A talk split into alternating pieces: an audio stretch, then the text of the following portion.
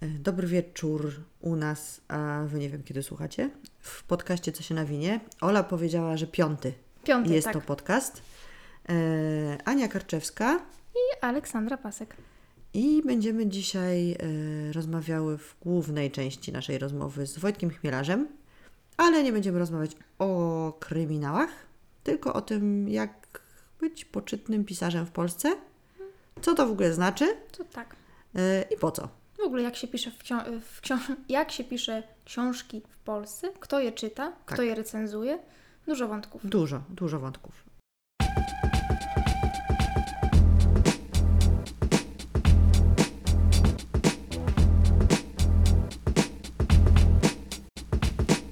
A zaczynamy jak zwykle od y, opowiedzenia o tym, co czytamy teraz.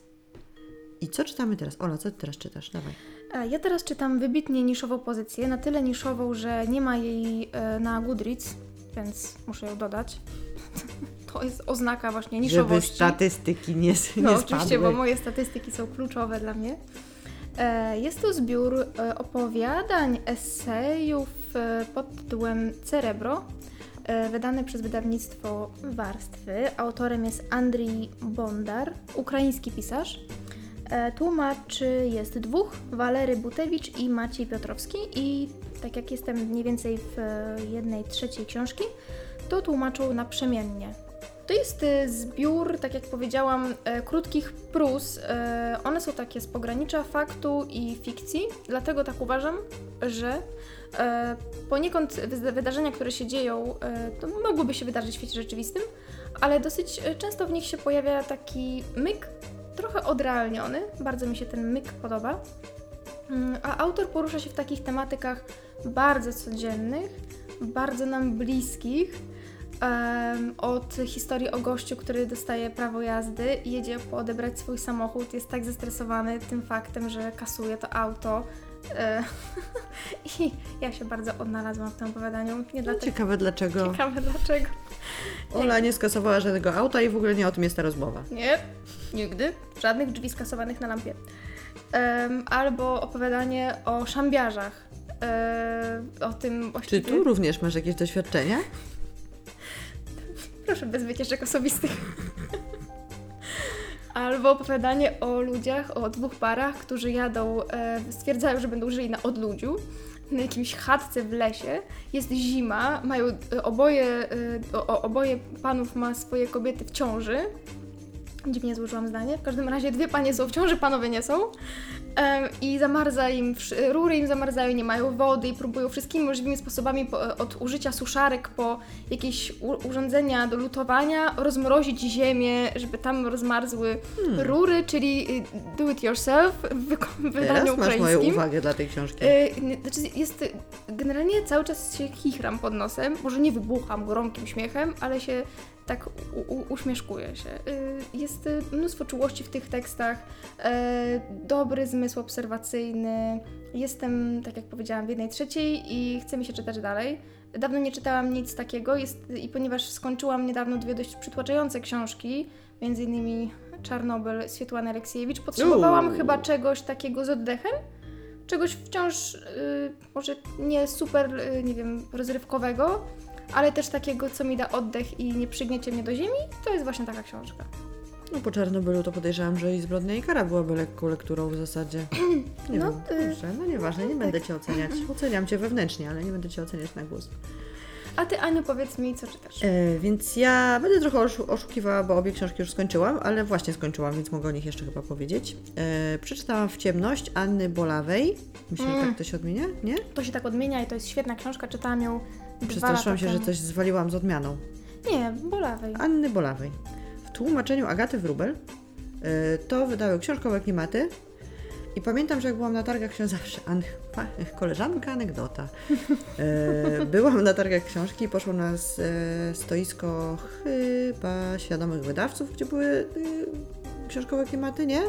W każdym razie jakieś takie, wiem, że poszłam tam w poszukiwaniu takich książek, o których nic nie wiem.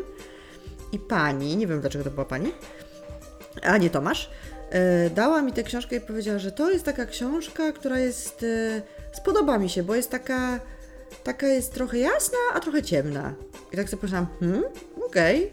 No i zaczęłam ją czytać, poprosiłam e, swojego chłopaka, żeby wyciągnął mi coś z kubki, żebym ja nie dokonywała znowu wyboru na zasadzie, nie wiem, Sophie's Choice. I on wyciągnął to, tę książkę i mi dał. I zaczęłam czytać, tak sobie pomyślałam, ale przyjemnie, tu zimno piździ po prostu y, mróz i szaro, a tu łąki, kwietne, pola, jak ładnie, pani tak, przyjemnie. tak. A potem po prostu ta książka zaczyna się zaciskać człowiekowi na głowie, na szyi, na sercu, robi się coraz dziwniej. I ja cały czas nie wiem. E, przeczytałam tę książkę tak no, z pół tygodnia temu, myślę sobie. E, I ta książka we mnie cały czas siedzi, ta bohaterka we mnie siedzi. Trochę jak od razu po skończeniu miałam niedosyt. W sensie chciałabym, żeby to się zamknęło w jakiś sposób bardziej metaforyczny, mam wrażenie. Albo mniej metaforycznie. Właśnie- no właśnie, to się zamknęło Chciałabym, żeby to się jakoś rozwiązało trochę inaczej. W sensie, żeby te wątki, które były, zostały w jakiś sposób mm, inny rozwiązane. No już nie mogę mówić za dużo, żebyście, żeby wam nie spalić. W każdym razie miałam taki niedosyt, ale muszę przyznać, że od kiedy skończyłam tę książkę czytać, cały czas o niej myślę. Cały czas myślę o bohaterce, cały czas zastanawiam się, mm, jak, jaki był zamysł w tej książce. A to jest y, znak dobrej książki. Jeżeli O, tak. człowiek ją skończy i ona w nim po prostu jeszcze żyje, i niewykluczone, że wpadnę na to być może nawet za rok albo dwa. Y, Co w tej książce było takiego, co, co do mnie przemówiło? Na pewno coś przemówiło, jeszcze nie wiem co, y, więc bardzo polecam. W ciemność Anna Bolawa, a druga książka, którą... Ja y, jeszcze chciałabym się tu wciąć, no, bo ja tę się. książkę czytałam dwa lata temu i ja ją o dziwo, mimo że jak mam y, y, pamięć dobrą, ale krótką, jeśli chodzi o książki i filmy, czyli fabuła Mhm. mi się dosyć często zaciera, to tą pamiętam niemalże idealnie. Tę. Pozdrawiam Bolesława. Tę fabułę, pani redaktor. Mhm, tak. Em, dla mnie to było studium obłędu. Y, jakoś tak fantastycznie napisane. Tak, no tak, tak. Trochę tak, a trochę tam było społecznych rzeczy, no jakby bardzo A to generalnie tam mi chyba... zeszło na dalszy plan. Ja się tak. bardzo skupiłam na tej głównej bohaterce. Ale generalnie obie możemy wewnętrznych. uznać, że polecamy bardzo tę książkę. O, zdecydowanie tak. E, I druga książka, którą, e, którą prawie skończyłam czytać, zostały chyba dwa opowiadania, to jest książka, znowu anegdota. E, Jak pracowałam z tajfunami i dziewczyny rozmawiały między sobą o wydawaniu książek, co, co będą wydawały i tak dalej, i padł tytuł Ministry of Moral Panic. I ja po prostu zastrzygłam uszami i mówię, o fuck, jaki Tytuł to jest jest świetny. zajebisty tytuł. Tytuł jest rewelacyjny. E, I no to było tam półtora roku temu, jakoś nawet nie, nie, dwa lata temu to już było. I ta książka teraz wyszła.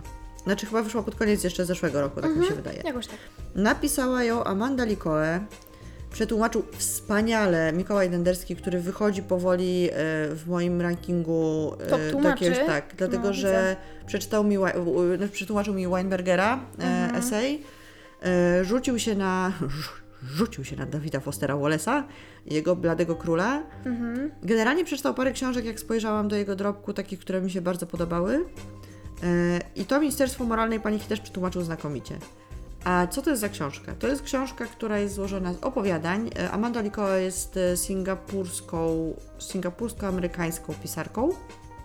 Właśnie chciałam się Queerową. zdziwić. Rozumiem, że ona pisze po angielsku. Tak, dlatego ona pisze po tłumaczył. angielsku. Mhm. Mhm. Okej. E, I to jest zbiór opowiadań i tutaj pole do popisu dla mnie o miłości. Natomiast tak, natomiast e, Biorę. wszystko w, w moim sercu zgadza się z, tym, z tą książką, dlatego że ja nie wierzę w miłość jako taką i mam wrażenie, że Amanda Likoe również w to nie wierzy i tych miłości w tej książce jest w każdym opowiadaniu inna, znaczy co innego, ma inne oblicze absolutnie. Y, Specjalnie y, autorka pisze opowiadania, tak mam wrażenie, że to jest intencjonalne, że na początku nie wiemy, między kim się rozgrywa historia. Czy to jest kobieta, kobieta, kobieta, mężczyzna, mężczyzna, mężczyzna, starsza pani, młodsza pani, starszy pan, młodszy pan. Jakby nie wiadomo. Na, na początku czytasz bezzałożeniowo. Po prostu Rozumiem, że dwie wariantów jest wiele. kochające się osoby.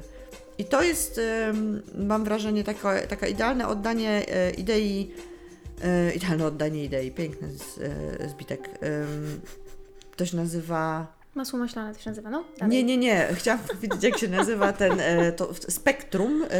Jak kochasz człowieka za to, że jak kochasz osobę, a nie płeć, nie jej fizyczność, tak, tak, tak, tylko osobę jako osobę. I mam wrażenie, że tutaj w tej książce panseksualność. O, to, to, to, to, to, to. to. I mam wrażenie, że w tej no tego to ja nie książce- łykam, no ale dobra, no. No, no, no, bo to, Mhm, nie, no. no i tu się, tu, tu się rozbijamy o nasze, tak. e, e, o nasze definicje e, albo braki definicji. W każdym razie moim zdaniem to jest e, idealna e, e, odpowiedź na to, na pytanie, czy w ogóle miłość e, istnieje i czy ma płeć, wiek, rasę, e, status społeczny, wykształcenie. Każde opowiadanie w tej książce jest, e, no są takie, które, no nie powiem słowa wybitne, bo nie cierpię, jak ktoś mówi, że coś jest wybitne, bo wybitnych rzeczy w historii świata było niewiele. Natomiast to są bardzo dobre opowiadania, w których niektóre są naprawdę znakomite. E, Dwa są takie, które przeczytałam drugi raz od razu po tym, jak skończyłam czytać pierwszy, więc to u mnie jest jakby naprawdę bardzo wysoka rekomendacja.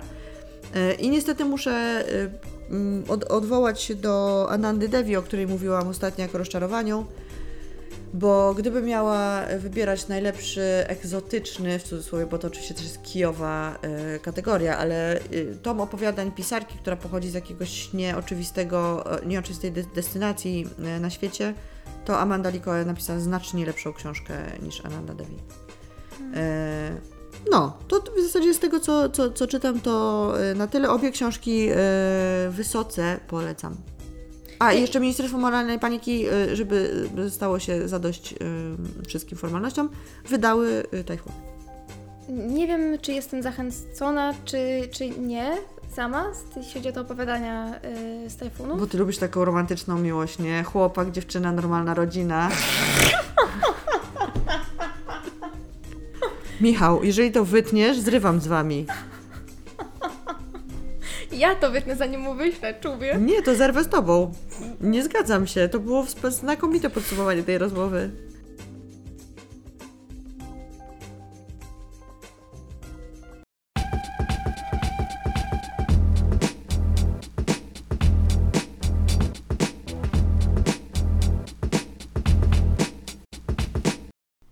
Już z nami Wojtek Chmielarz, którego zapowiadałyśmy na początku spotkania.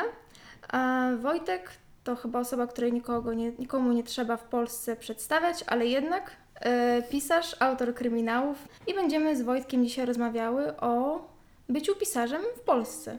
Poczytnym pisarzem. Poczytnym pisarzem, tak jest.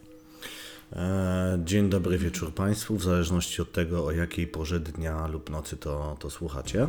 E, Ja chciałam tylko powiedzieć, że to, co mi się wyświetla na dźwięk y, imienia i nazwiska Wojciech Chmielarz, to jest tekst, który usłyszałam od niego na Big Book Festiwalu, kiedy powiedział, że jest jak Polska, młody i wkurwiony. I za każdym razem, jak słyszę na, nazwisko Chmielarz, y, słyszę w głowie dokładnie ten tekst, więc e, cieszę się, że się spotykamy i porozmawiamy, e, gdyż e, ja może nie jestem młoda, ale wkurwiona owszem często. No ja teraz już też nie, nie, nie czuję się młody, bo to było parę Było lat temu, temu. e, ale to jest fantastycznie, że możemy tutaj przeklinać. Możemy. Nadal wkurwiony? E, nie no, oczywiście, że wkurwiony. No, mamy Okej. ten, mamy dużo powodów do wkurwienia.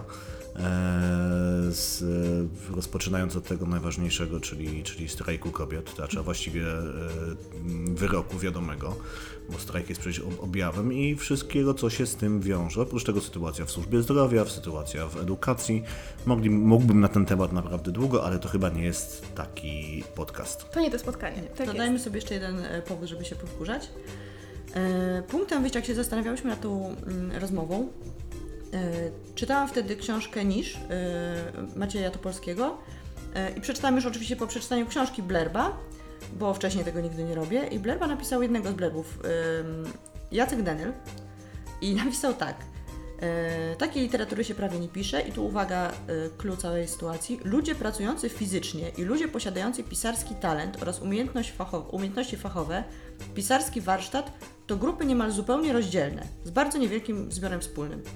I moje lewackie serce po prostu pękło, e, albo raczej e, zapłonęło. No bo jak można mówić coś takiego? E, Każdy młody pisarz, poeta, nie wiem, muzyk, aktor i tak dalej, miał taki moment w życiu, albo prawie każdy, który musiał się zacząć po prostu zarabiać na siebie i pracować. I często jest to praca fizyczna. Nie zliczę przypadków poczytnych pisarzy, legend pisarskich, które zaczynały na budowie albo, nie wiem, przewalając gnój gdzieś na jakiejś farmie. E, Jacek Denel o tym nie wie, albo e, zdaje się o tym zapominać. Więc pierwsze pytanie do Ciebie brzmiałoby, co Ty robiłeś na początku swojej kariery pisarskiej? Bo zakładamy, że nie zacząłeś od razu sprzedawać wielu książek i żyć z tego jak krezus. Nie, natomiast e, znaczy ja, się- ja się z Tobą e, oczywiście zgodzę, że z, haha, że, że te historie pisarskie na początku kariery- to są niesamowicie barwne. Tak? Jest mnóstwo pisarzy w Polsce, którzy na początku robili niesamowite różne dziwne, e, dziwne rzeczy, ale oni o tym wam opowiedzą, jak ich ktoś zaprosicie. Nie będę nikomu e, palił anegdot, ale naprawdę się tego, tego słyszy i to się mm, e, trudno czasami w to uwierzyć. E, ja niestety dla Was miałem w życiu szczęście. To znaczy, to nie jest tak, że od początku y, sprzedawałem bestsellery, bo nie. E, I tutaj nawet była długa, długa seria. No chyba to trzeba nazwać porażkami po prostu, tak? E, Albo raczej budowaniem swojej pozycji, ale to pewnie przejdzie, przejdziemy dalej e, i sobie tym, o, o, o, tym opowiem, jak mi się wydaje, że wygląda kariera pisarska w Polsce. Natomiast też od razu zakładałem, że pisanie, przynajmniej na początku zakładałem, że pisanie ma być, to ma być to ta rzecz obok. Także tak naprawdę z pisania nie mam szans y, wyżyć, nie ma sensu się w ogóle wymyśleć nad, taką, nad takim pomysłem. E, I, e, mm, I wymyśliłem, że muszę sobie znaleźć po prostu prawdziwy zawód, na którym będę zarabiał pieniądze na życie i na utrzymanie e, siebie, a potem rodziny. A pisać gdzieś będę w wolnym czasie, jak to się uda wydać, to fajnie i to akurat będę na jakieś, wiesz, przyjemności, drobnostki, głupoty do wydania dodatkowe pieniądze. Więc e, sprytnie wymyśliłem, że będę zarabiać pieniądze jako dziennikarz, co się okazało wyjątkowo głupim pomysłem. E, po prostu i e, nie wiem, czy nie trzeba było od razu iść w to pisarstwo. Nie tak z perspektywy czasu, nie? Znaczy, znaczy to, to jest też niewiarygodne, jak to się wszystko zmienia. To znaczy, jak ja zaczynałem studia dziennikarskie, też kurczę, wyjątkowo głupi pomysł, wszyscy mi o tym mówili, ja nikogo nie słuchałem i po prostu mam więcej w życiu szczęścia niż rozumu, nie? E, Bo studia dziennikarstwa są, są cudowne jako drugi kierunek. Em, więc to jakby ktoś nas słuchał, to się zastanawia, to, to, to od razu mu mówię drugi kierunek, najpierw jakiś taki, który daje jakąś prawdziwy zawód. I wiedzę na jakiś I, temat. I wiedzę na jakiś temat, tak? I, i, e, dobra, ale jak to zaczynałem te studia, to dziennikarz to był ktoś, nie? E, I potem nawet jak zacząłem pracować, to załapałem na taki okres, kiedy kurczę, to, były, to był taki krótki okres dwóch, trzech lat złotych czasów dziennikarstwa w Polsce, kiedy autentycznie jak ktoś potrafił napisać trzy słowa po polsku i, e, i zadzwonił do odpowiedniej redakcji, to oni go pytali tylko za ile chcesz pracować, tak? I on wymieniał dowolną kwotę i oni go zatrudniali. Takie były takie 2-3 lata, kiedy tak wyglądało. Potem przyszedł ten e, kryzys roku 2008 bodajże i, e, i wszystko poleciało na łeb na szyję. No i znowu ja wtedy miałem e, więcej szczęścia niż rozumu, ponieważ w pewnym momencie, już opowiadając to krótko, bo ja pracowałem przez lata jako freelancer w pulsie biznesu i gdzieś tam w pewnym momencie nakrzyczałem na mojego szefa za to, że mi coś obiecał i się nie wywiązał, i się naprawdę w wkurze na niego nakrzyczałem. Okazało się, że go zwolnili pierwszego. E, go zwolnili pierwszego, bo mnie nie mogli zwolnić, bo byłem freelancerem, tak? Więc zwalniali tych, co byli, co byli na etacie. On akurat był na etacie. E, ale on się potem do mnie odezwał sam z siebie, no mam wrażenie, że było mu głupio i powiedział mu, że, że jego kolega szuka ludzi do pracy i tak trafiłem do firmy Niemczech i Wspólnicy i to była, nie wiem, w, uproszcze, znaczy w uproszczeniu firma detektywistyczna, mówiąc bardziej skomplikowana firma zajmująca się białym wywiadem. Serio? No, Ciekawa to- historia. to jest dobre. to, tak. to, to, znaczy, dobra, to teraz, żeby to nie. To postaram się to powiedzieć ciekawie. Potem opowiem, jak było naprawdę. Nie, znaczy opowiem, z, z, było, z, było, było ciekawie, tak, bo faktycznie ja przez lata pracowałem e, z byłymi policjantami, z prywatnymi detektywami, z byłymi agentami służb specjalnych, tak, którzy wszyscy do nas przychodzili do pracy, opowiadali rzeczy o swoich byłych pracach. I- jak potem e, e, często czytelnicy mnie pytają, nawet właśnie ci, którzy mają rodziny policyjne e, albo sami są policjantami, skąd ja znam to środowisko, to ja mówię, że stąd. Tak, bo się po prostu nasłuchałem tego, co oni mówią i, i co mówili o swoich, o swoich miejscach pracy. No i faktycznie pewnie jakieś tam kilka takich ciekawych historii mógłbym, e, mógłbym, mógłbym sobie z tamtej, z tamtej roboty przypomnieć. Jak, jakiegoś, czy ja akurat nie byłem prywatnym detektywem, nigdy byłem analitykiem, natomiast kilka razy na jakieś wizje lokalne jeździłem i, i sprawdzałem różne dziwne rzeczy. Też mieliśmy taki projekt i to jest coś akurat, czym możemy się chwalić, gdzie monitorowaliśmy e, jak się przemyca papierosy w Polsce. Więc, więc, było, więc, więc tam się naprawdę du- dużo nauczyłem, tak? A potem, e, a potem wywalili mnie z tej pracy, to znaczy się okazało, że firma przestaje działać. I ja w tym tamtym momencie byłem w, takim, w takiej sytuacji, że e, miałem już na koncie chyba cztery książki, by na pewno byłem po nagrodzie wielkiego kalibru i stwierdziłem, że okej, mam jeszcze trochę oszczędności, zobaczę przez rok, czy mi się uda utrzymać z pisania. I się okazało, że się udało. Inspirowałeś się w swoim pisaniu, w swoich kryminałach tymi doświadczeniami z y, tej pracy w wywiadzie? Tak, tak, tam te, wiesz, tam, tam się gdzieś tam w tle pojawiają, wiesz, znaczy na, na pewno w tym, wiesz, cyklu o mordce, tak, tych, tych, tych książkach, y, które tak, się dzieją tak. w Warszawie, bo tam zawsze gdzieś w tle pojawiają się, wiesz, jakieś tam wątki przestępczości gospodarczej, tak, i to są Tak. wszystko e, związane z rzeczami, które się działy naprawdę, tak, no, jak jakiś gangsterzy, jak jakiś gangster wchodzi właśnie w, w karuzele VAT-owskie albo chce wyłudzać pieniądze e, na y, prętach stalowych. E, To jest. e, mm, mm, To są prawdziwe historie. Zauważyłem, że się uśmiechasz, tak, ale z, z, e, niedaleko stąd jest Huta Warszawa. Tak? Huta Warszawa, e, ale też Huta, która to, w Ostrowcu Świętokrzyskim jest Huta? W Ostrowcu Świętokrzyskim chyba. Nie mam żadnego pojęcia, wiem, że jest jedyne, to, są, to są dwie huty, które prawie przez to padły.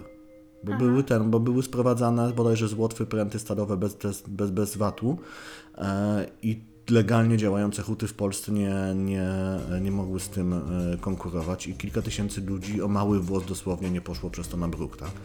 To, to były takie historie, z których mało osób sobie zdaje sprawę, jak, jak to, mm, e, e, jak przestępczość gospodarcza może mieć właśnie, jaką miała skalę raz i na pewno ciągle ma skalę e, i jakie ma poważne, poważne skutki właśnie na tysiące, na, na tysiące osób. Ale powiedz mi, czy ty miałeś na tyle szczęścia, że chciałeś pisać kryminały, wylądowałeś w takim miejscu i zacząłeś je pisać? Czy chciałeś pisać książki, wylądowałeś w takim miejscu i uznałeś, że kryminały to jest to, co chcesz pisać?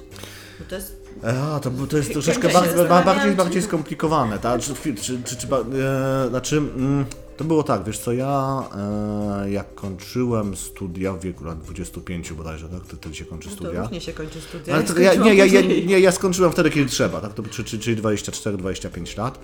To słuchaj, napisałem taką bardzo, e, moim zdaniem wtedy ważną, istotną, pokoleniową książkę, wiesz, taką, wiesz, z ciężarem, wiesz, taką naprawdę klękajcie narody, wiesz, i będę objawieniem polskiej literatury. I co się E, stało? no, oczywiście nikt jej nie chciał wydać i dzięki Bogu, nie? Bo jak do tego wracam, wiesz, jeśli znają, jak ta książka wyglądała, no to ona wyglądała jak książka prawie każdego 24-latka, który, któremu się wydaje, że ma coś ważnego do powiedzenia. Czyli tam to, to, to, był, to był bełkot, to była grafomania. E, tam oczywiście nie było nic ciekawego, z jednym wyjątkiem. To znaczy, jak sobie wiesz, wszyscy mi naprawdę każde wydawnictwo w Polsce mi odmówiło, które, które wydawało książki. E, jak już sobie przestałem płakać w poduszkę i sobie zrobiłem taki uczciwy rachunek sumienia, co mi w tej książce wyszło, a co nie, to stwierdziłem, że wyszło mi tam naprawdę tak naprawdę jedna rzecz. To był wątek kryminalny, bo tam był, był wątek kryminalny i stwierdziłem, że on jest naprawdę fajny i on mi wyszedł.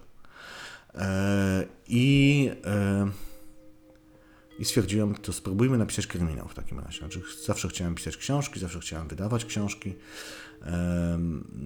Może kryminał to jest ten gatunek dla mnie, szczególnie, że ja zawsze też lubiłem kryminał. To nie jest tak, że ja z tego gatunku nie znałem, nie zawsze coś tam poczytywałem. E, No i napisałem kryminał, napisałem podpalacza. Mm, Wysłałem go do wtedy tylko dwóch wydawnictw. E, Do wydawnictwa Czarne, które e, wydało wydało moją książkę i do wydawnictwa WAB, które nie chciało wydać mojej książki, ale na szczęście Czarno odpowiedziało mi pierwsze. I teraz uwaga moja popisowa i łzawa, ale autentycznie prawdziwa historia. E, Jest 13, e, 13 listopada roku 2010, e, który to e, godziny ranne, bardzo wczesne, które to spędzam w szpitalu, ponieważ rodzi się moja córka. Kiedy moja córka się urodziła, jak się już tam wszystko wydarzyło, e, pożegnałem się z żoną, pojechałem do domu, e, żeby się zająć naszym psem. e, I jak to załatwiłem wszystkie obowiązki, to jednak stwierdziłem, że na chwilę siądę do komputera i sprawdzę, czy przyszły jakieś maile. I do z tego dnia przyszedł mail z wydawnictwa Czarne, że wydają moją książkę. Więc to są, ta, tak, Teraz powinno być takie, o, tak, dokładnie. Rzadko opowiadam tą historię właśnie z tego powodu, ale ona jest prawdziwa. Ale to też się z tym, e, e, z, podpalaczem, z, moim debiutem też się łączy jakaś dłuższa historia, która pokazuje, co jest w, tak naprawdę w pracy pisarza chyba najważniejsze. E, I co decyduje w, w większości o sukcesie. no co tak, E, szczęście. fart? Po Fakt. prostu? Po prostu fakt. To, że dobry moment do dobrego wydawnictwa. Dobry moment, dobre wydawnictwo, ktoś cię dostrzeże, wstrzelisz się w, w odpowiednią w odpowiednią chwilę, Dobry e, redaktor. dobry redaktor, mm, że nie wiem, trafisz do odpowiednich czytelników, nie wiem, do mnóstwo czynników, tak? Z podpalaczem to było tak, że po latach y, Monika Schneiderman z Czarnego mi opowiadała, że ona dała tą książkę do przeczytania swoim trzem zaufanym osobom bodajże, albo dwóm. E, I oni wszyscy jej powiedzieli, Monika, nie wydawaj tego. Ona z jakiegoś powodu e, sama przeczytała tą książkę i stwierdziła, że jej się podoba i ona to wyda. E, I potem przez dwa lata, oczywiście z przerwami pracowaliśmy. Najpierw ja, z, znaczy najpierw Monika mi wysłała listę uwag, potem ja je dostosowałem, dosłałem jej tekst, potem pracowaliśmy z Tomkiem Zającym, fantastycznym redaktorem, em, który tak naprawdę nauczył mnie pisać. E, Poprawialiśmy tą książkę i, e, i, i to, co dostali czytelnicy na końcu jest dużo lepsze od tego, co, co ja wysłałem Czarnemu, tak? I pewnie ta książka, którą wysłałem Czarnemu się w sumie nie, nie nadawałaby do publikacji. E, Natomiast jakiego właśnie trzeba mieć fakta, tak? Żeby e, ktoś taki jak ja, czyli totalny wtedy człowiek anonimowy, bo mnie nikt w żadnym środowisku nie znał, e, który mm, wysyła kryminał do, do szefowej jednego z najważniejszych już wtedy wydawnictw w Polsce. W wydawnictwie, które się specjalizuje w zupełnie innej literaturze. Cały czas o tym myślę, że przecież oni w ogóle nie byli tak naprawdę takim... Ciekawa jestem w ogóle, dlaczego czarne? Dlatego, Znaczy że on- ceniłeś ich po prostu jako Y, wydawnictwo? Wiesz co, czarne, dla, ta, ta, nie, to była wiesz, bardzo s- mm, też przemyślana konstrukcja, ponieważ czarne już wtedy zaczynało wydawać kryminały. Okej. E, wydawali kryminały skandynawskie, tam Keplera, z, y, Dala y, i tam parę innych tytułów, ale nie mieli żadnego Polaka. A wtedy, zaczął się, wtedy już był mo- modny polski kryminał i stwierdziłem, oni na pewno szukają jakiegoś polskiego autora, to do nich wyślę. E, no dobrze, ale oni właśnie wtedy byli wiesz, bardziej Stasiuk, y, reportaż, oczywiście kojarzeni, tak, ale z jakiegoś powodu właśnie Monika czyta moją książkę, tak, więc tutaj mamy już ten duży fakt, że, że z- no, książka No Name czytana, czytana przez jedną z najważniejszych osób w polskiej literaturze e, mm, i się podoba.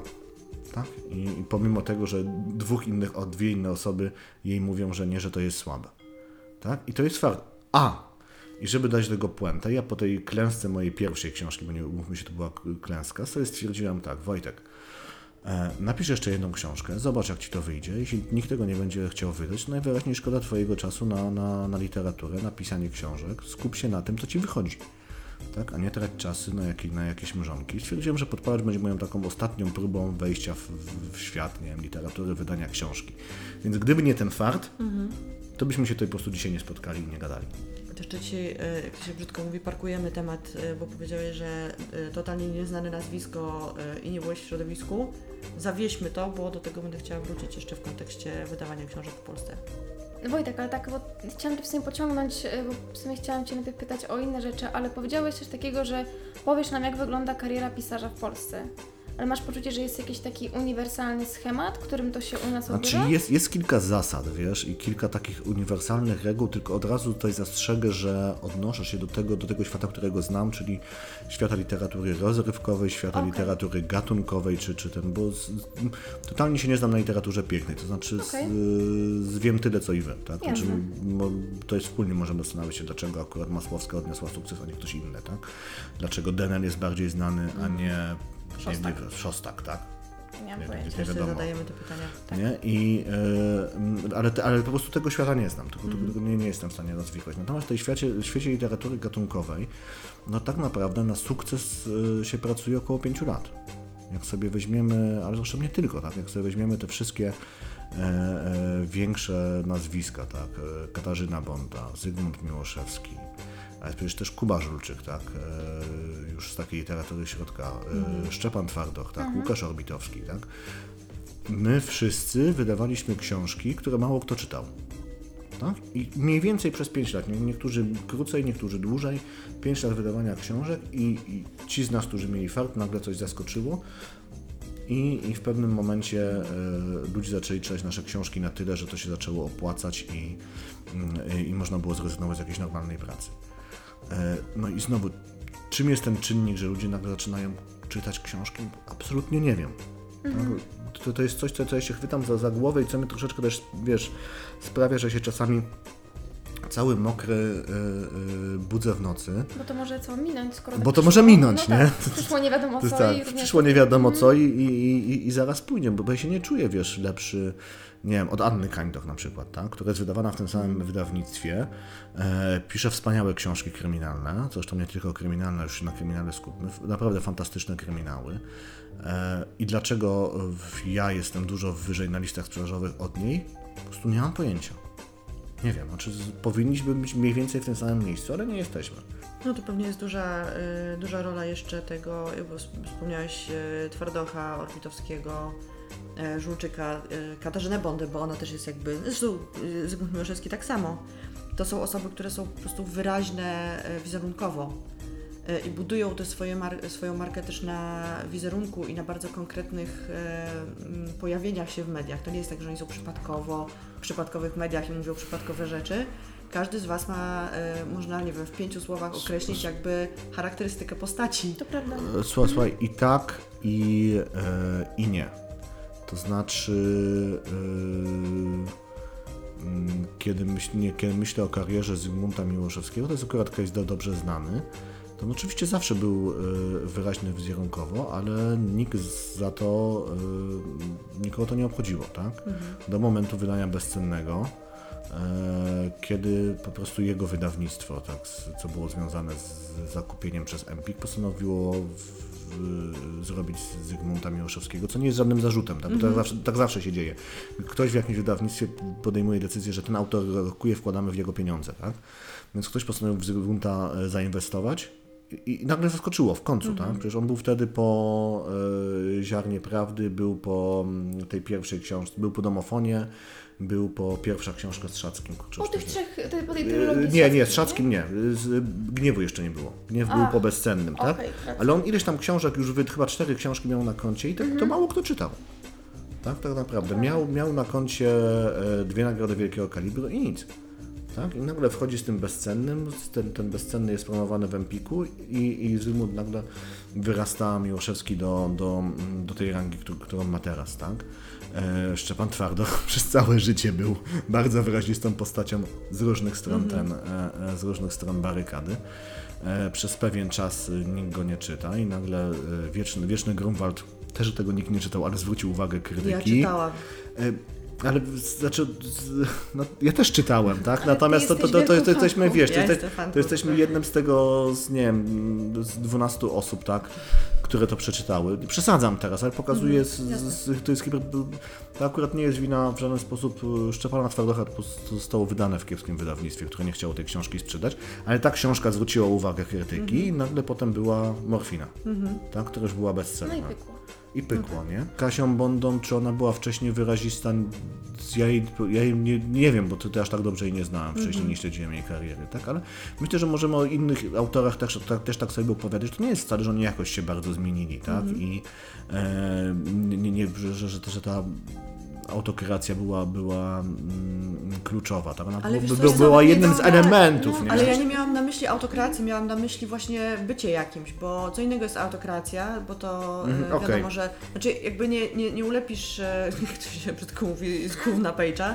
E, W związku z tym, jeżeli ktoś jest nijaką osobą, to mu, trzeba mu dopisać cechy. Ale tutaj A wracamy akurat do ten... wszyscy To, to, macie to, cechy, które po prostu są w e, procesie, e, że tak powiem, nie wiem, promowania was i waszych książek troszeczkę No ale no, bo to- to, to- bardziej to- w tę stronę, nie? Nikt sobie nie dopisuje, nie zakleja wąsów. Być no. może, ale tutaj wracamy do Wita Szostaka, tak, który też jest jakiś, tak? Pewnie byśmy go potrafili e, opisać, Ale nie? on jest jakiś w, no, w węższym gronie. W takim Okej, hermetycznym- no dobrze, no dobrze, dużo no ale... bardziej hermetycznym środowisku, ale ja myślę, że tutaj e, Ania coś łapie, bo słuchajcie, może to chodzi o to, że e, tuzy marketingu i PR-u wyłapują te jednostki, które są w jakiś sposób charakterystyczne.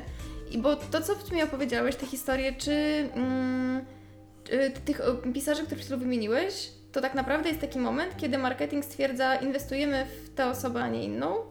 Więc może klucz doboru jest y, głównie osobowy. E, Być może tak to jest, tak? Znaczy, no, na, pewno ten, ta, rola marketingowa, szczególnie w literaturze gatunkowej, tak, Tak, jak mówię, jest, tak, jest, tak, jest, jest, pewno. no, duża. Tak, ja... E, To jest e, e, jedną z pierwszych rzeczy, którą, którą usłyszałem od mojego nowego wydawcy, znaczy już, już starego wydawcy, ale nowego, tam przychodziłem do wydawnictwa Marginesy, to było Panie Wojtku, ale Pan nie może utyć. Tak? I, No i- i- i- i- to było... z, ja- jak wizerunek jest istotny. Chciałam powiedzieć, że nie, nie widzicie tego, ale ja robię facepalm właśnie, taki klasyczny. Nie, ale, No, jaki wam to- ale to wiesz, ale, ale, ale tak ten świat działa, tak? To znaczy, wiesz, no, mo- możemy sobie tutaj, wiesz, yy, udawać, że jest inaczej, tak? Ale faktycznie te kwestie wizerunkowe są ważne, tak? No, I, i one odgrywa, odgrywają rolę w kreacji pisarza, w zdobywaniu nowych czytelników. Nie uciekniemy od tego, tak? Nawet ja się teraz kieruję przecież na pisarza, który z- otwarcie mówi o kwestiach marketingu, tak? To jest jakaś moja, z, z, jedna z moich masek pisarskich, tak?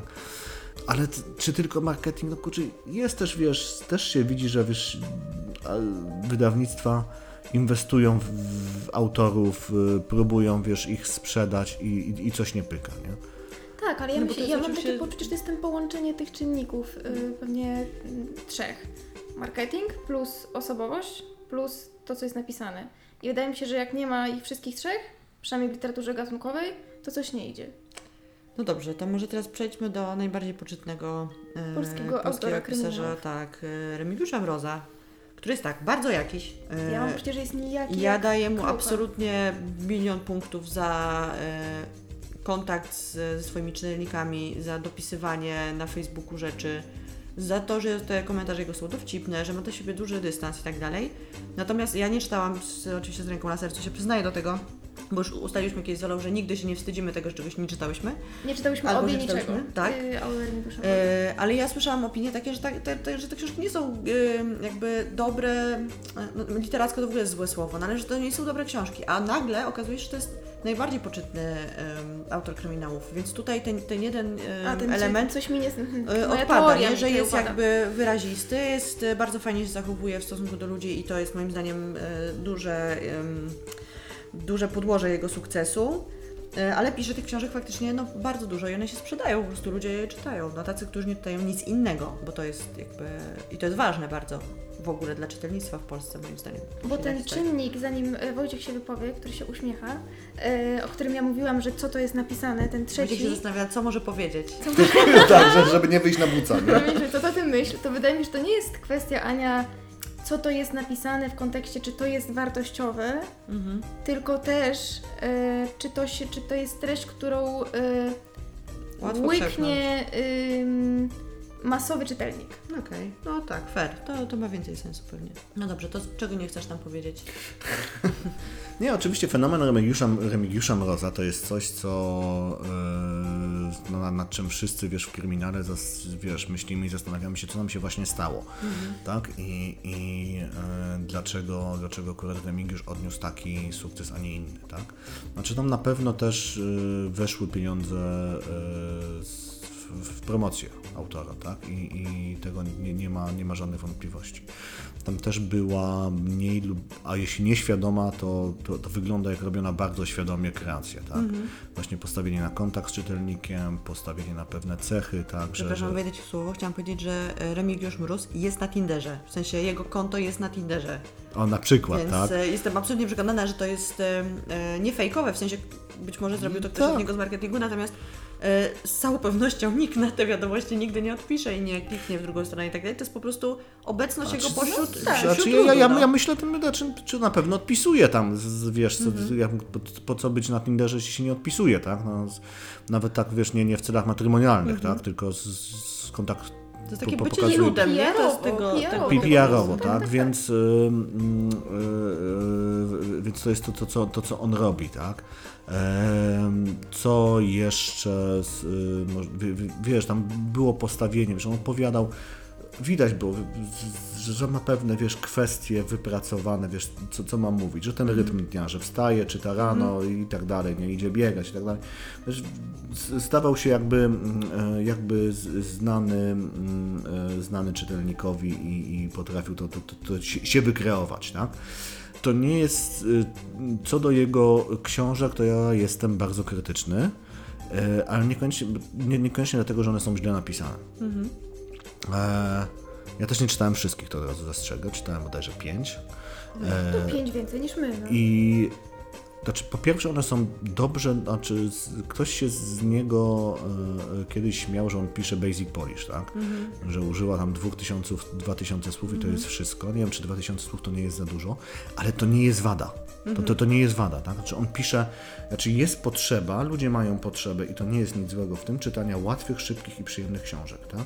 Wszyscy lubimy takie książki przeczytać, ja też takie mm, pisałem albo staram się pisać, one mają być głównie rozry- rozrywką, tak? I uważam, że wiesz, w ogóle ten, ten, nie da się zbudować literatury pięknej, tak, bez fundamentu literatury rozrywkowej, po prostu ludzie się muszą nauczyć kontaktu z, z, z książką.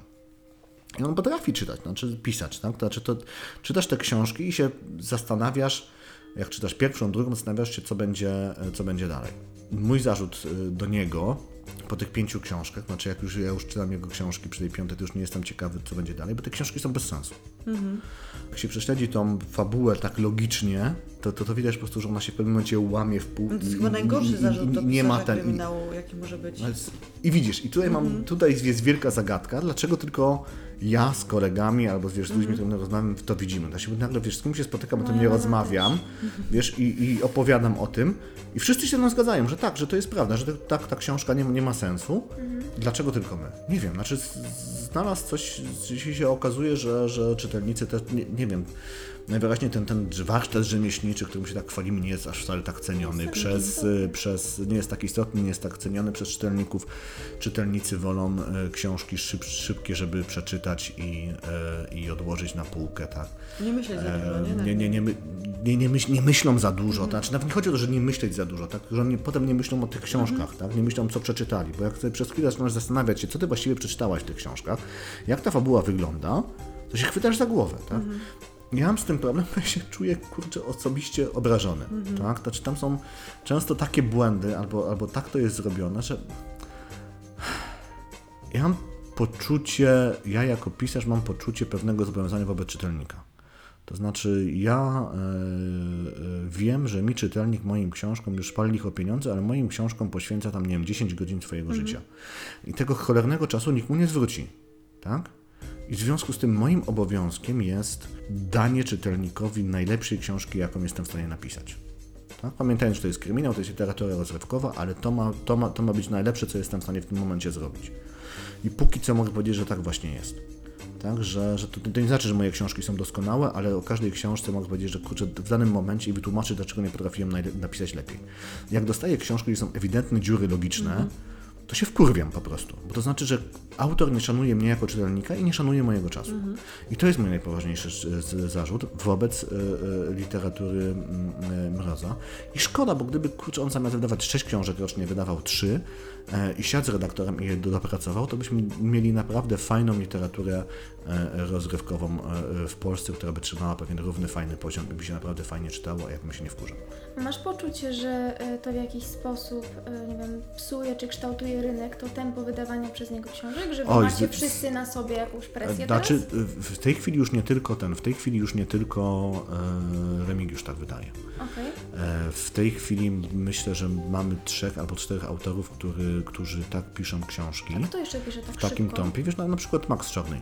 Ja żadnej jego książek nie czytałem, natomiast to jest autor, który jest już od paru lat obecny na rynku, chyba od, no musielibyśmy teraz szukać w no Wikipedii, ale jest, wiesz, z, będąc znacznie krócej na rynku niż ja, ma pewnie więcej wydanych książek ode mnie.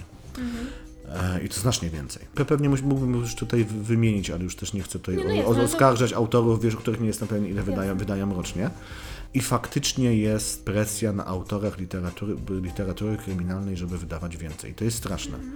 I po prostu chyba wszyscy to czujemy, tak, że już e, kiedyś się mówiło, że trzeba wydawać jedną książkę rocznie, tak, to był taki standard, wydajemy jedną książkę tak jest rocznie. dużo. Co, To co, jest co jest, absurd. co, To co jest jest, znaczy nie do końca jest absurd, tak, bo, bo w, literatura gatunkowa się rządzi swoimi prawami, tak, więc to, to, to nie, wiesz, to, jak piszesz kryminał, to nie po to, żeby zmienić czyjeś życie, tak, tylko, tak, to- tylko żeby uprzyjemnić komuś drogę na wakacje, tak, więc jesteś w stanie napisać tą jedną książkę rocznie, po, tak, żeby ona trzymała poziom.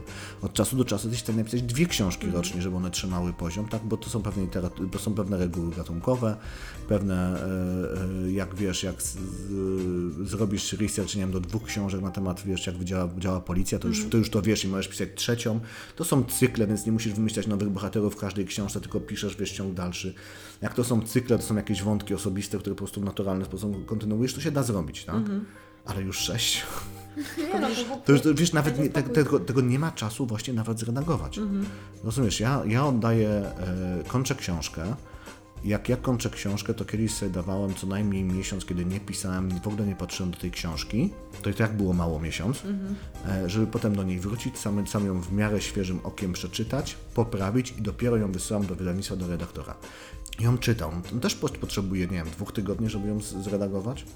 To musiałby się jakiś redaktor e, powiedzieć, ile potrzebuje, żeby porządnie zredagować książkę. A Oj, potem on... Dwa tygodnie. Mm-mm. Więcej? Więcej, porządnie? Półtora miesiąca to chociaż. No, no to z, z, sama widzisz, tak? Już po prostu nie pamiętam tych terminów, kiedy ja Jasne. dostaję książkę, kiedy, No, rzeczywiście kiedy, zależy, no bo kiedy, to jest- kiedy ją... Kiedy ją na pewno są wydawnictwa, które mówią redaktorowi, a teraz proszę bardzo, w trzy tygodnie machnąć te 300 stron i cześć. e, znaczy, Ale- no bo są też wydawnictwa, które oszczędzają na korektorach, tak? I w Wiadomo, ogóle na redaktorach Wiadomo, oszczę- oszczędzają, temat rzeka. tak? W każdym razie E, Okej, a potem wiesz, jak redaktor to zredaguje, to przecież ta książka do mnie wraca i potem się przez dwa tygodnie kłócimy z redaktorem o, o te wszystkie poprawki, tak? Więc nagle robi nam się z tego, już podliczyliśmy ile powiedziałaś, półtora miesiąca, no skróćmy to do miesiąca, plus moja, y, y, mój miesiąc wolnego, miesiąc redakcji, to nam wychodzi nagle dwa i pół miesiąca nie pracy nad książką, nie pisania książki, tylko samej pracy redakcyjnej. A potem jeszcze jest korekta, którą potem ja też muszę sprawdzić jako autor, tak? Ile? Ze trzy miesiące pracy nad książką, która nie jest pracą e, e, pisarską, tylko pracą, pracą redakcyjną, tak?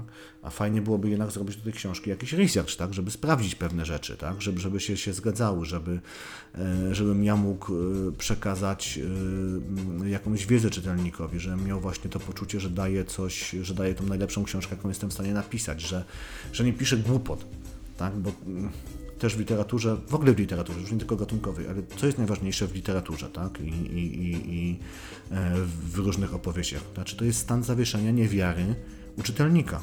To znaczy ten stan, w którym my wszyscy w ramach, w ramach danej opowieści wierzymy, że ona jest prawdziwa. tak. Tak? Nawet jak to jest fantazy, nawet jak to jest y, horror i tak dalej, nie wiemy, co się naprawdę nie wydarzy, ale kiedy czytamy tą książkę, to w nią wierzymy. Ale żeby ten stan osiągnąć, to ja muszę wiedzieć, o czym piszę, tak? Ja muszę zrobić research, bo jak ja popełnię głupi błąd, to, To potem... bańka to- to- pęka, Bańka pęka. się rozpada, Tak. tak. I już Prze- w tym przesta- momencie nie wierzysz w nic. Cała ta Nic. historia traci sens, ręce i nogi. Oczywiście. To, to też, nie wiem, miesiąc czasu, dwa miesiące czasu, no potem pisanie, no więc sześć książek rocznie jak?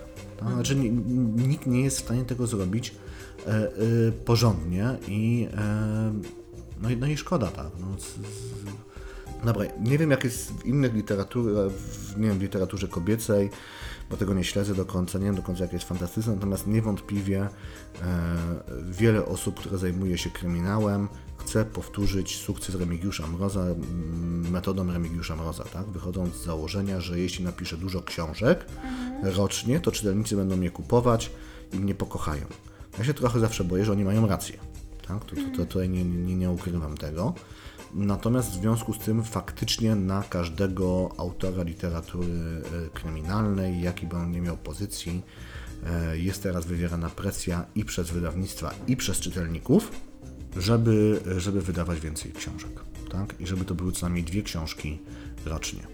No wiesz, co mnie martwi, że, że ty mówisz o literaturze gatunkowej, e, ale ten trend absolutnie przechodzi na literaturę w środka, bo na piękną jeszcze mam nadzieję nie, ale już widać po, e, chociażby po Tokarczuk, to jest coś, o czym mówiliśmy w poprzednim podcaście, ale ja to będę powtarzać.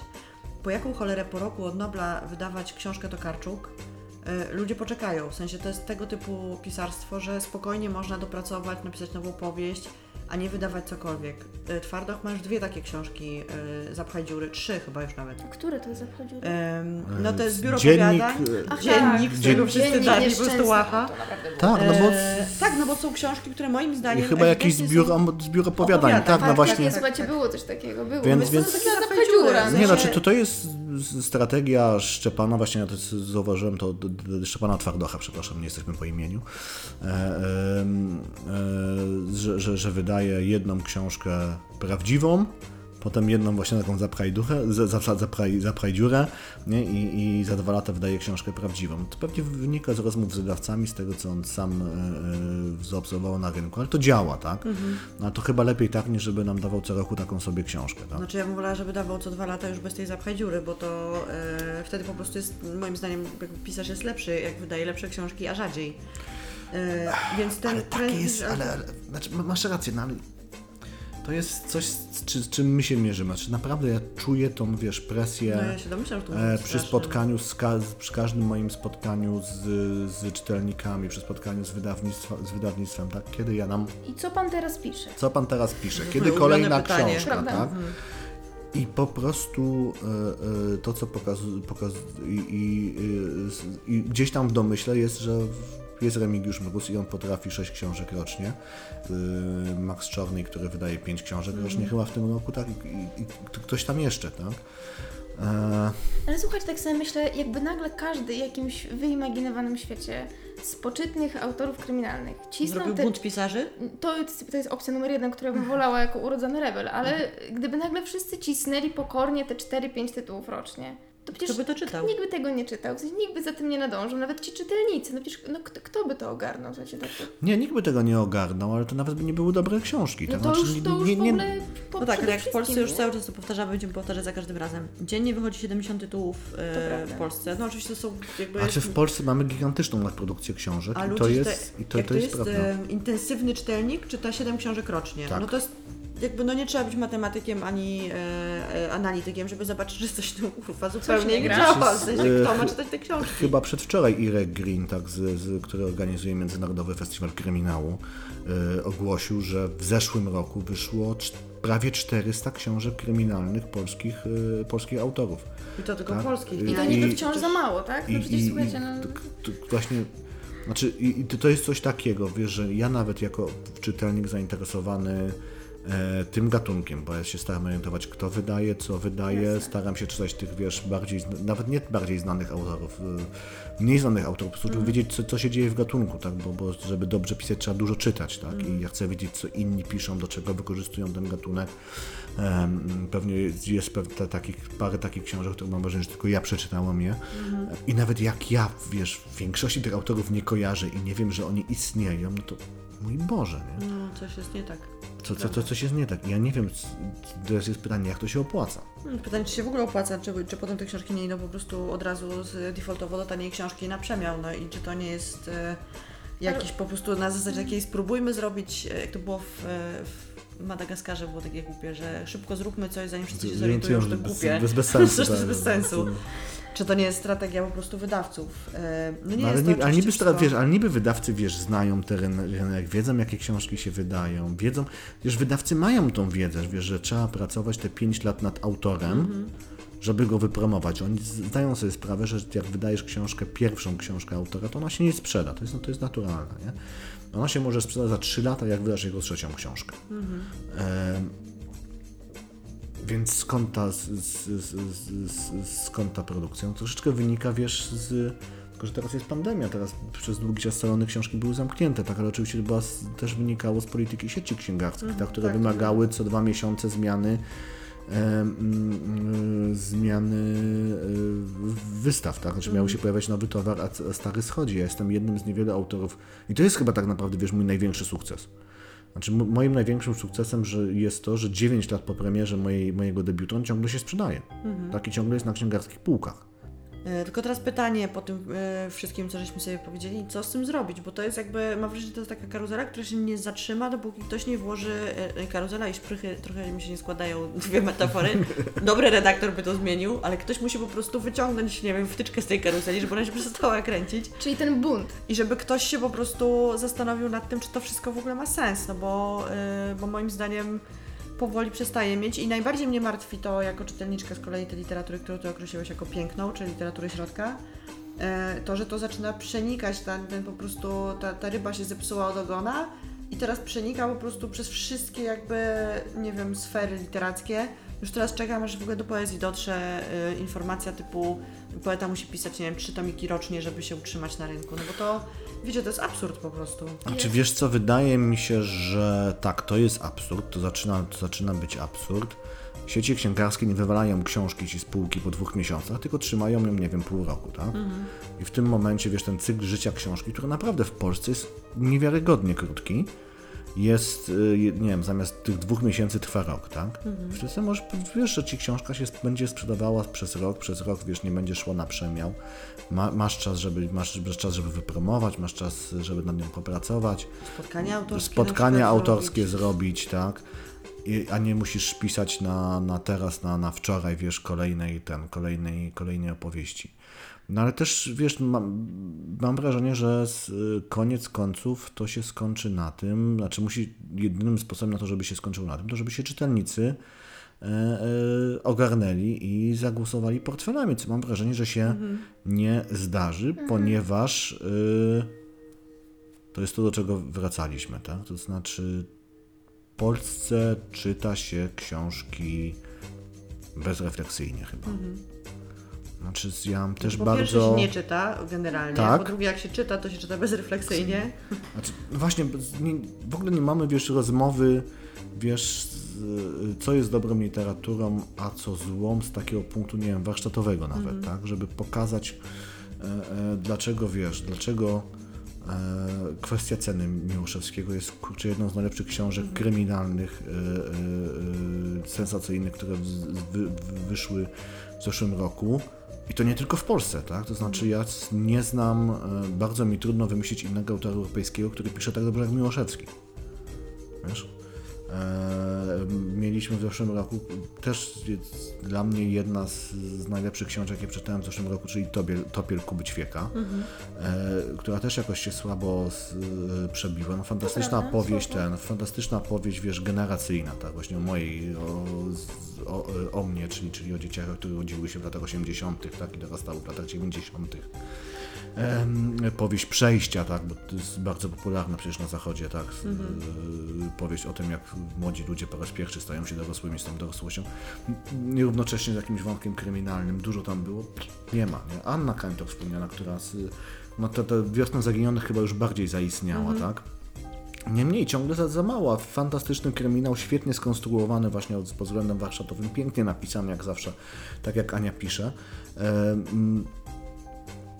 Kto to docenia, tak? Ale myślę, że to też jest kwestia trochę tego, że tak mi się przynajmniej wydaje, że e, jeżeli zostali jeszcze jacyś krytycy literacy, jakieś media, które się zajmują literaturą, podcasty teraz trochę zajmują te, e, te nisze, no ale jakby no też mają różny poziom oczywiście. Natomiast e, ci ludzie, którzy się zajmują poważną literaturą, nie tykają kryminałów, lit- literatury kobiecej, cokolwiek Ale by w to ogóle nie nie było. ma miejsca o bo- literaturze, wiesz, roz, o rozmowy o literaturze, tak? To znaczy naprawdę nie mamy, wiesz, Znaczy to jest taka to, to mi na zasadzie, a ty czytasz kryminały, więc się nie odzywa jakby. Ale nie, znaczy, tutaj się nie traktowanie- zgodzę, bo są naprawdę, jest grono, wiesz, wiesz, fantastycznych krytyków, którzy czytają kryminały, Ale piszą o nich?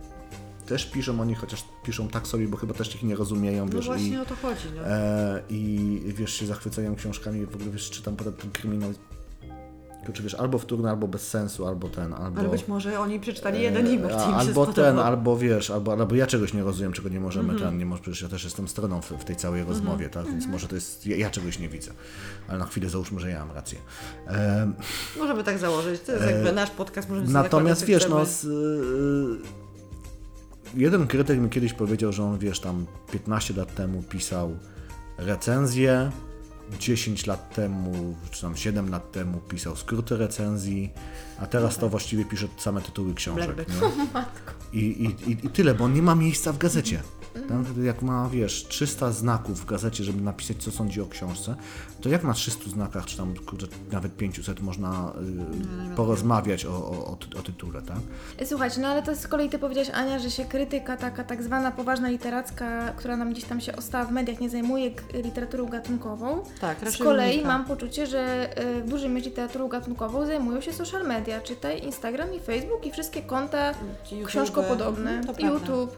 I myślę, że tam jest przestrzeń, tylko że z kolei tam rzadko można znaleźć osoby, które y, opowiedzą o książkach. Mhm. jakkolwiek, z jakimkolwiek sensem, a nie rzucając tytuły z book holi, czy też nie wiem, no Bardzo ciekawa książka i mówiąc, kto zabił na końcu. E, Więc y, o, myślę, że na przykład Instagram jest taką przestrzenią, gdzie się przewija zasadniczo literatura gatunkowa, ale z kolei czy to jest platforma, na której można się pokusić czy wiesz co, my w ogóle nie mamy, mamy problem, jak rozmawiać o literaturze, Mamy, znaczy to, to w prawda. sposób atrakcyjny.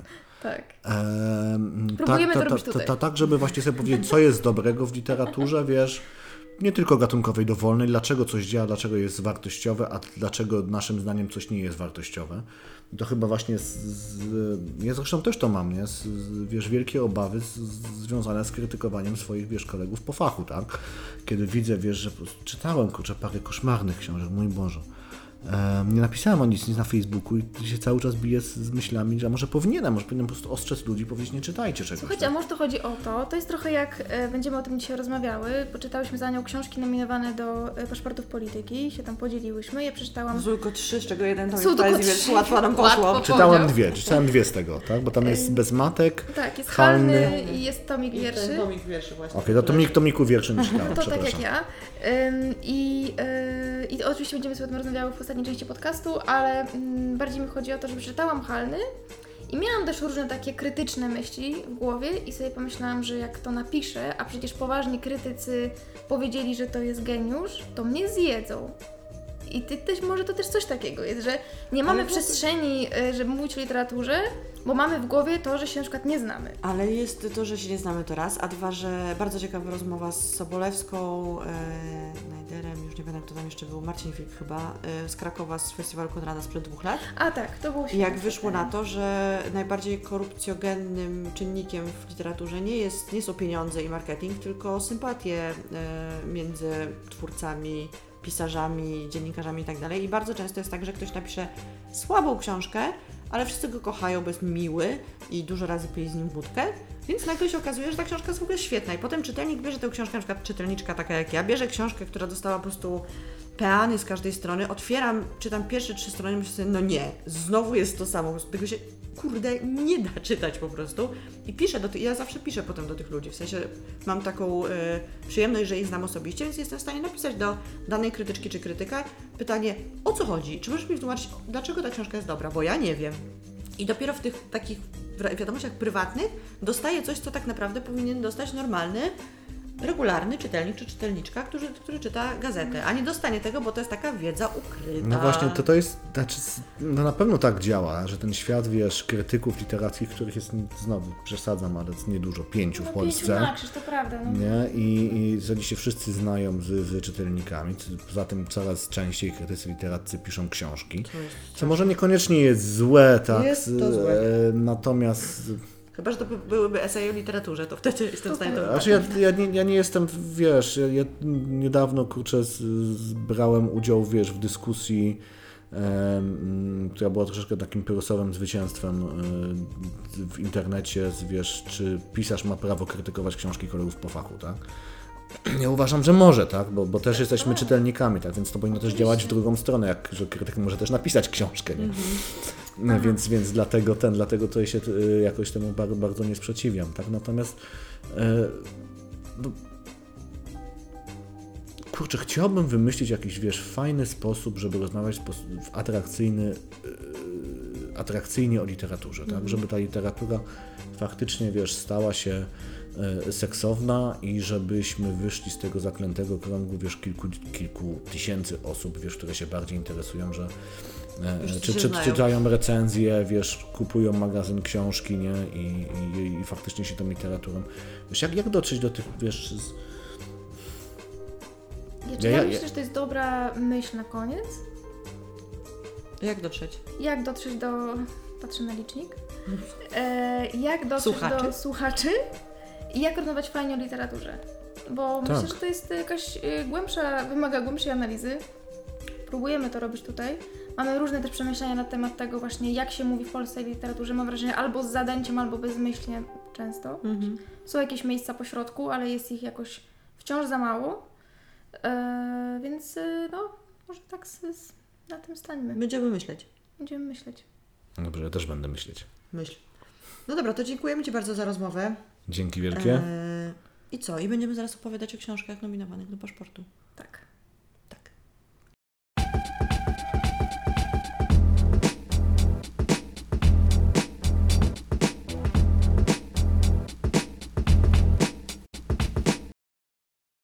Porozmawiałyśmy sobie z e, Chmielarzem o mm, rynku książki trochę, trochę o pisaniu, trochę o kryminałkach, o różnych rzeczach. No to teraz e, zamiast porozmawiać jak zwykle o nowościach, które nadchodzą, porozmawiamy sobie o książkach nominowanych do paszportów polityki. Dlatego, że już lada chwila jest rozdanie niestety wirtualne i bez gali, co nas bardzo, mnie na przykład, nie wiem jak tam Ole, ale bardzo mnie martwi, że nie będzie gali. Bardzo lubiłam galę. Bo ty sobie na nie chodziłaś na te Ja gale, sobie co? nie chodziłam. No wiesz, kto chodziłam w sobie chodzi, ten sobie sukienkach. chodzi. Ja No wiesz, teraz sobie nikt nie pójdzie, Teraz no. nikt nie pójdzie i Wreszcie równość zapanowała. bardzo dobrze. No więc w tym roku e, ciekawe nominacje literackie. E, nominacje muzyki popularnej sprzed 10 lat, natomiast nominacje książkowe faktycznie świeże, co mnie bardzo cieszy. I teraz tak, do, nominowanych mamy Mirę Marcinów za Bezmatek, e, Patrycję Sikorę za e, tomik poezji, uwaga, Instrukcja dla ludzi nie stąd, wydaną, hmm, i tu uwaga, w B, P, I, C, A, K. Kocham po prostu e, to wydawnictwo. Nigdy nie wiem, jak to rozwinąć. E, Kiedyś zrobię konkurs na najbardziej kreatywne rozwinięcie tego skrótu. E, I trzecia rzecz, Igor Jarek Halny, wydany przez Niszę. Wydany przez niszę. I teraz zrobiłyśmy tak. Ja przeczytałam e, tomik poezji i Mirę Marcinów. E, Ola przeczytała Halnego. Tak, Teraz się zamieniamy dzisiaj i e, Ola bierze Mirę, ja biorę Halnego. tak jest. I Mira będzie w następnym podcaście naszą odcinka. gościuwą. Gościnią. Tak. W każdym razie będziemy rozmawiać e, już tylko o jej książce, nie tylko o jej książce, o różnych rzeczach, ale, ale będzie ona bohaterką. A teraz sobie tak krótko opowiemy, co sądzimy o tych nominacjach. Więc Oleńka, może Ty zacznij. No dobrze, to ja zacznę. E, Wzięłam na warsztat e, halny Igora Jarka, który mm, no, budzi dosyć e, duży entuzjazm, mam poczucie. No to tak delikatnie powiedziane, Delikatnie bo to jest powiedziane. jakieś Staram się być tutaj generalnie dyplomatyczna. szał, jest szał. Jest podniecenie wśród ludzi. Jest podniecenie. I tak, Igor Jarek i Halny. Ym, To jest debiut prozatorski, natomiast e, wcześniej pisał już poezję, tworzył komiksy, więc to nie jest taki zupełny świeżak. I o ile oczywiście nie mogę mu odmówić tego, że to jest e, książka ciekawa, ciekawie skonstruowana, ciekawa fabularnie, o tyle to nie jestem zachwycona, nie mogę się podpisać pod y, tymi takimi całościowymi ym, zachwytami i stwierdzeniami, że to jest książka wybitna, bo w moim odbiorze nie jest. E, oczywiście e, do, bardzo doceniam to, że wyciągnął e, do literatury pięknej, bo chyba tak można by skategoryzować Halny, e, bohaterów, postaci, które się zwykle przewijają w książkach sensacyjnych i odgrywają tam, robią tam takie, takie tło. E, margines społeczny, e, prze- przestępcy, byli przestępcy, dilerzy narkotyków, alkoholicy. Mm, Oni rzadko, mam poczucie, pojawiają się w literaturze pięknej jako główni bohaterowie. Mm, Być może też dlatego, że ci- ci- ciężko ich ograć. E, Tutaj oni grają e, główne role, w ogóle jedyne role w zasadzie. Ta książka jest o marginesie społecznym, dzieje się w Krakowie, w Nowej Hucie. Mm, I, I to uważam za plus, tak? Te, samą tematykę i podjęcie w ogóle, podjęcie wątków. To, co z kolei już mi się nie podobało, to to, że postaci w książce są karykaturalne, są przerysowane ym, i y, wszyscy narratorzy, jest ich w sumie pięciu, mówią dokładnie tym samym głosem. I gdzie bym książki nie otworzyła, na którym z opowiadań, ponieważ Halny składa się z pięciu opowiadań, co może powinnam powiedzieć na początku, to g- otwierając ją na przypadkowej stronie, kompletnie nie wiem, w którym opowiadaniu się znajduje, dlatego że jest jeden narrator, a Jarek udaje, że stworzył ich pięciu. Więc może skoro się nie udało stworzyć pięciu różnych głosów, to trzeba było napisać powieść, gdzie narratorem byłaby jedna osoba. To byłoby dużo bardziej sensowne, ponieważ tutaj wszystko jedno, czy głównym bohaterem, ponieważ narracja jest pierwszoosobowa, jest e, kobieta młoda, czy to jest e, gość e, koło pięćdziesiątki, e, z, totalnie zniszczony życiem, czy to jest jego syn, bo tak jest w kolejnym opowiadaniu, jest jeden głos płasko na maksa. Oni wszyscy tak samo przeklinają, bo przeklinają non-stop i tak samo myślą, nawet tak samo ironizują, więc Przeklinają bardziej niż Ty? Nie no to w ogóle, przepraszam, uznam to za obrazę, przeklinają dużo bardziej niż ja, przeklinają w każdym możliwym Chcę zdaniu. powiedzieć, kochani słuchacze i słuchaczki, że nie wiecie tego o Oli, wielu rzeczy nie wiecie, Mm. ale Ola potrafi kląć jak szewc. Może powiedzieć szewcowa teraz, nie wiem. Nie, czy ja mogę być szewcem? Nie Może być szewcem? No to klnie jak szewc. Chciałam powiedzieć, że tego podcastu słucha również moja babcia. Ola w ogóle nie klnie jak szewc. Jest wspaniałą dziewczynką i chodzi do kościoła trzy razy w tygodniu. Nie, no to już wszystko też przegięłaś, no.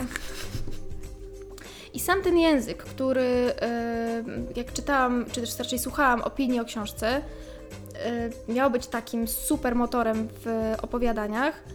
No owszem, Jarek ma słuch do, do takiego właśnie języka, którym posługuje się, ładnie mówiąc, margines społeczny. Czyli ten język jest żywy, on jest autentyczny i faktycznie jakbyśmy postali na warszawskiej Pradze e, w załuku, e, to, to to jest ten język. Natomiast ja mam taki znak zapytania w głowie, czy to jest aż takie wyzwanie to napisać. Mam poczucie, że wystarczy się trochę osłuchać. I może jeżeli ktoś e, dorastał w innym miejscu niż warszawska Praga albo białostockie osiedle, które serdecznie pozdrawiam, to może dla niego jest to jakiś egzotyczny język i jakiś o, wow. No dla mnie na przykład nie, bo jakby nic, że tak powiem, czego bym nie słyszała. Niestety. Podobało mi się z kolei to, że mm, książkę czyta się w sumie jak dramat. I tym argumentem troszeczkę mogę spróbować usprawiedliwić karykaturalność postaci, ponieważ em, opowiadania są troszeczkę jak napisane pod scenę teatralną.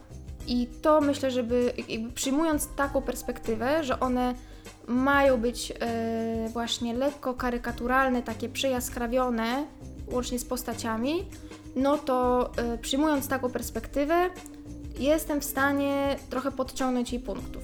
Bo jeżeli mam ją czytać jako po prostu literaturę e, wysoką, e, Nie ma To- czegoś takiego.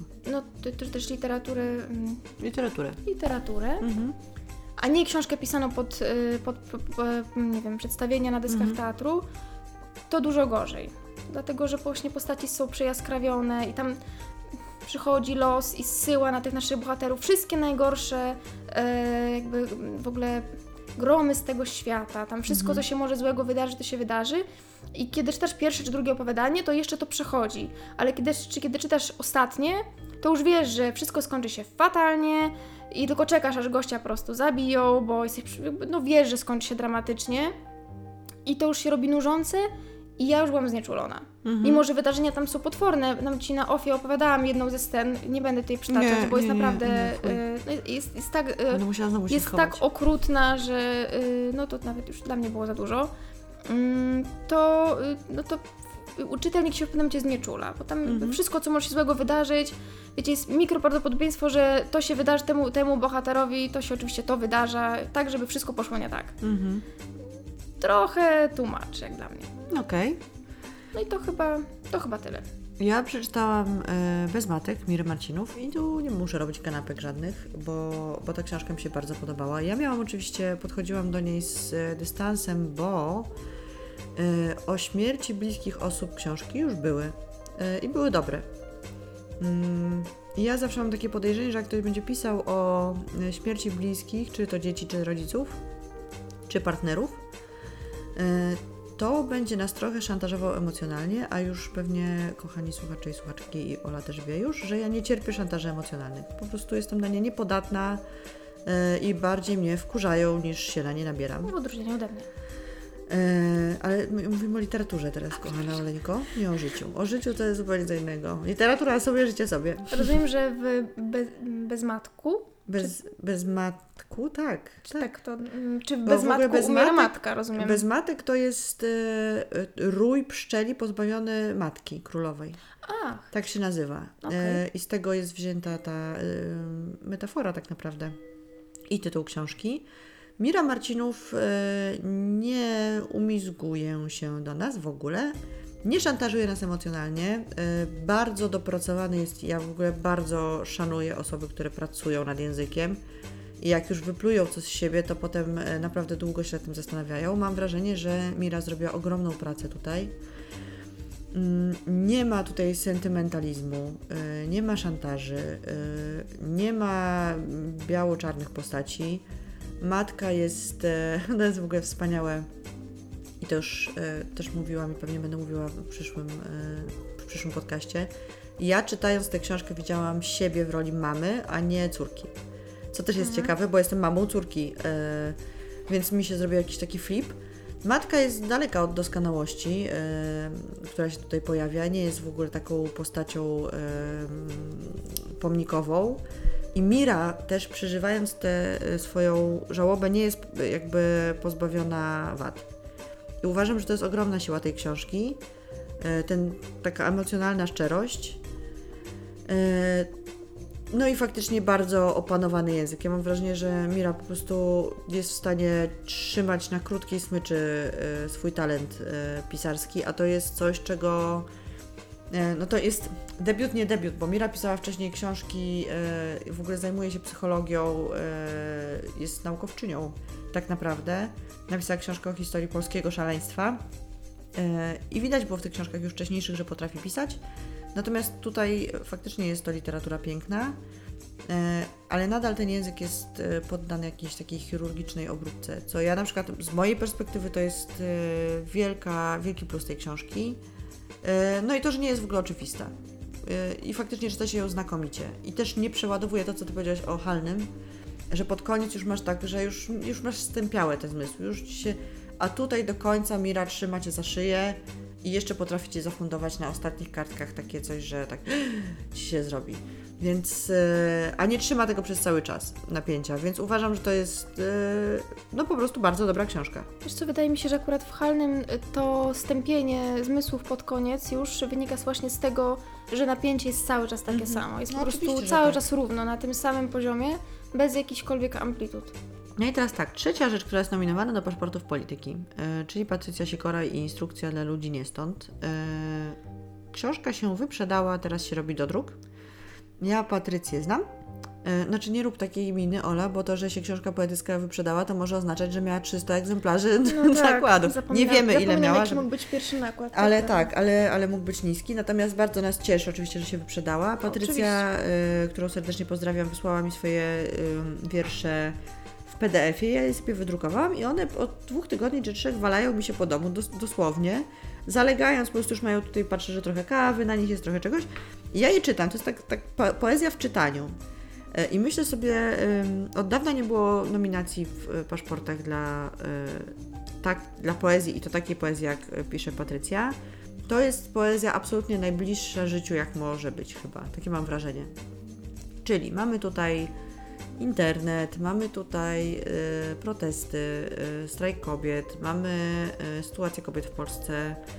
Y, Mamy bardzo dużo, teraz patrzę na wiersz, który akurat mi leży przed nosem, który się nazywa Iwona Pawlowicz y, przyznaje tańczącym derwiszom 10 punktów. E, Więc to są takie rzeczy, które są bardzo nam bliskie wszystkim. W sensie, to, to, to jest poezja, która mówi o rzeczywistości takiej, jaka, jaką ona jest. E, Ja nie podejmuję się oceny mm, wierszy Patrycji, bo po pierwsze ją znam, a po drugie nie znam się na poezji w ogóle. Już mniej więcej wydaje mi się, że jestem w stanie coś powiedzieć o, o prozie. E, O poezji jestem w stanie tylko powiedzieć, czy mi się podoba, czy mi się nie podoba. A i to tak jest zupełnie bez sensu, bo, e, bo wiersz, który mnie zachwyci, drugą osobę odrzuci i odwrotnie. Także zachęcam do tego, żebyście wyrobili sobie własne zdanie, zresztą na temat wszystkich książek, o których mówimy. E, I po prostu zajrzeli do, do wierszy Patrycji. Wiersze są również dostępne na przykład na dwutygodniku. Można sobie po prostu kliknąć, wpisać, przeczytać i zobaczyć. No, nie wiemy jak to będzie. We wtorek e, 26 e, było tak naprawdę, jak tego słuchacie, pewnie e, rozdanie nagród. No na pewno było. E, Na pewno było. Na pewno. My to E, nagrywamy 22, no tak, jeszcze, jeszcze nie wiemy. nie wiemy. E, Nie będziemy obstawiać, bo to miałkie i nijakie. O, E, myślałam, że jednak będziemy. Tak, że chcesz obstawić? Ja bym chyba nie obstawiała, bo, bo co innego serca, co innego takie taka Świadomość, polityczna e, i nie w sensie polityki, tylko w sensie kalkulacji, e, kto za co i dlaczego może coś dostać. Mm, Jak będziecie tego słuchać, to już będziecie wiedzieli, kto dostał e, nagrodę. Mam ja nadzieję, że Mira Marcinów, bo wtedy będziemy z nią rozmawiały, z- e, w następnym podcaście będziemy miały laureatkę paszportów polityki. Ja też mam taką nadzieję w takim razie, więc mamy dwie nadzieje. Tak, mamy dwie nadzieje. E, Nadzieje się niestety nie sumują, ale spoko. Jak nie? No tak, chyba się nie sumują nadzieje. Wszystko się sumuje. Moja i twoja nadzieja, tak? No dobra, e, to my kończymy na dzisiaj i się słyszymy za Dwa tygodnie. dwa tygodnie. Tak, postaramy się utrzymać e, Tak. jakąś regularność nagrywania dwutygodniową. Tak. e, I tyle. Dziękujemy bardzo. Dzięki. Dobranoc. Ale jestem śpiąca. Fucking. Ja wypiłam 80 litrów kawy.